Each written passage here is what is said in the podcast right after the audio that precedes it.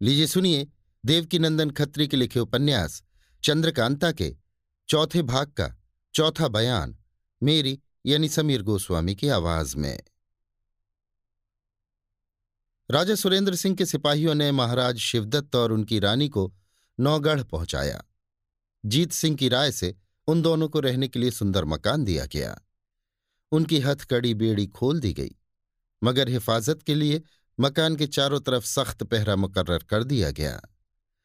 दूसरे दिन राजा सुरेंद्र सिंह और जीत सिंह आपस में कुछ राय करके पंडित बद्रीनाथ, पन्नालाल, रामनारायण और चुन्नीलाल, इन चारों कैदी अयारों को साथ ले उस मकान में गए जिसमें महाराज शिवदत्त और उनकी महारानी को रखा था।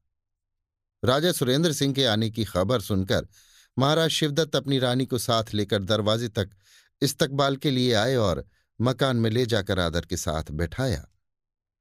इसके बाद खुद दोनों आदमी सामने बैठे। हथकड़ी और बेड़ी पहने अय्यार भी एक तरफ़ बैठाए गए। महाराज शिवदत्त ने पूछा, इस वक्त आपने किस लिए तकलीफ़ की? राजा सुरेंद्र सिंह ने इसके जवाब में कहा, आज तक आपके जी में जो कुछ आया किया। क्रूर सिंह के बहकाने से हम लोगों को तकलीफ़ देने के लिए बहुत कुछ उपाय किया। धोखा दिया, लड़ाई ठानी। मगर अभी तक परमेश्वर ने हम लोगों की रक्षा की। क्रूर सिंह, नाजिम और अहमद भी अपनी सजा को पहुँच गए और हम लोगों की बुराई सोचते सोचते ही मर गए। अब आपका क्या इरादा है?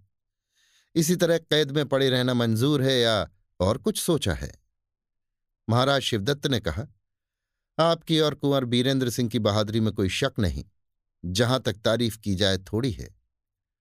परमेश्वर आपको खुश रखे और पोते का मुँह दिखलावे। उसे गोद में लेकर आप खिलावें और मैंने जो कुछ किया उसे माफ़ करें।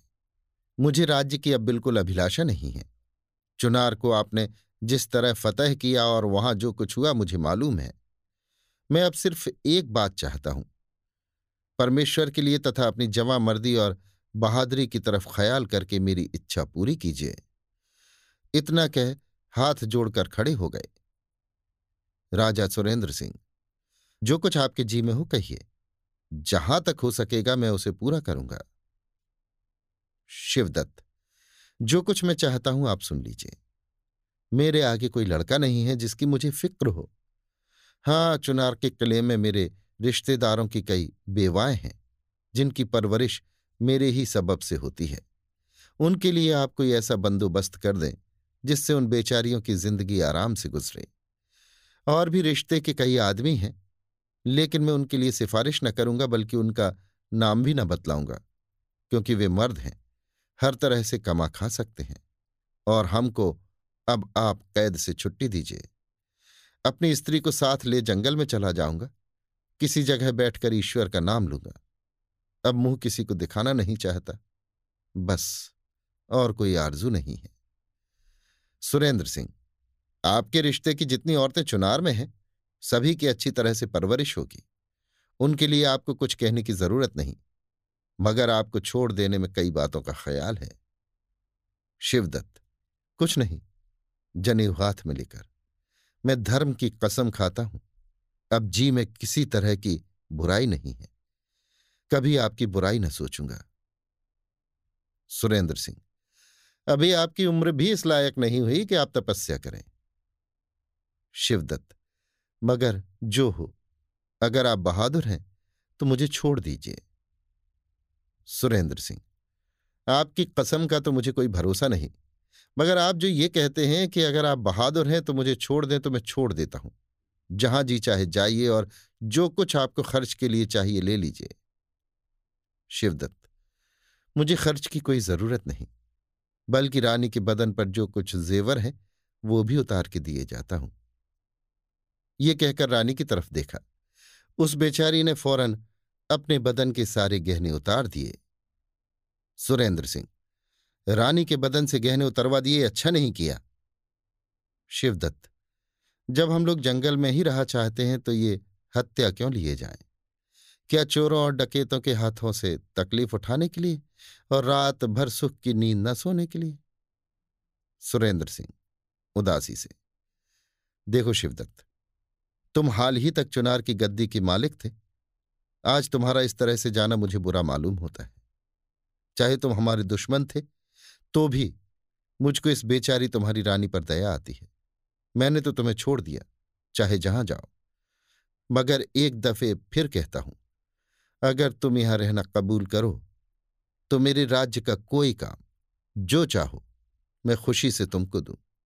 तुम यहीं रहो। शिवदत्त नहीं, अब यहाँ ना रहूँगा, मुझे छुट्टी दे दीजिए। इस मकान के चारों तरफ़ से पहरा हटा लीजिए। रात को जब मेरा जी चाहेगा, चला जाऊँगा।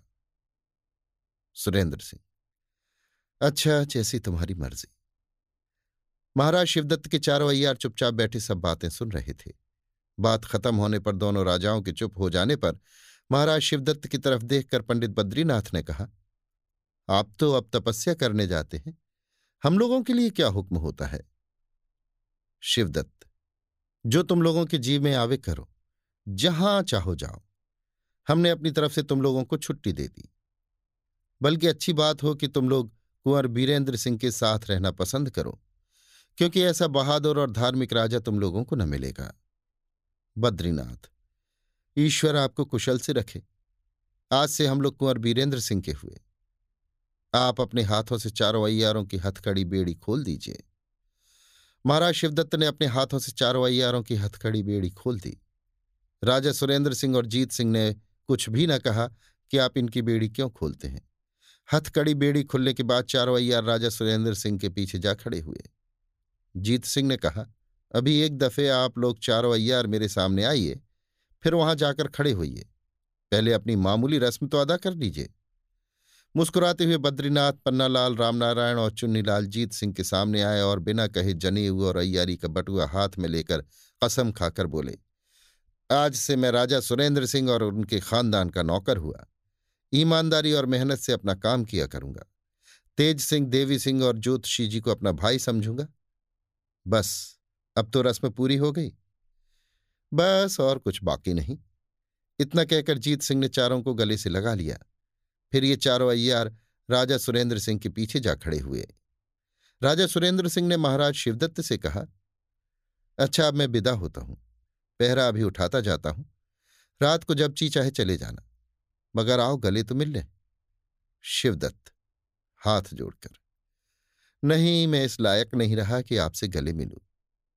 नहीं, ज़रूर ऐसा करना होगा। कहकर सुरेंद्र सिंह ने शिवदत्त को ज़बरदस्ती गले से लगा लिया और उदास मुख से विदा हो, अपने महल की तरफ़ रवाना हुए। मकान के चारों तरफ़ पहरा उठाते गए। जीत सिंह, बद्रीनाथ, पन्नालाल, रामनारायण और चुन्नीलाल को साथ लिए राजा सुरेंद्र सिंह अपने दीवान खाने में जाकर बैठे। घंटों तक महाराज शिवदत्त के बारे में अफसोस भरी बातचीत होती रही। मौका पाकर जीत सिंह ने अर्ज़ किया, अब तो हमारे दरबार में और चार अयार हो गए हैं जिसकी बहुत ही खुशी है। अगर ताबेदार को पंद्रह दिन की छुट्टी मिल जाती तो अच्छी बात थी। यहाँ से दूर बिरादरी में कुछ काम है, जाना ज़रूरी है। सुरेंद्र सिंह, इधर एक एक दो दो रोज की कई दफे तुम छुट्टी ले चुके हो। जीत सिंह, जी हाँ, घर ही में कुछ काम था, मगर अब की तो दूर जाना है। इसलिए पंद्रह दिन की छुट्टी माँगता हूँ।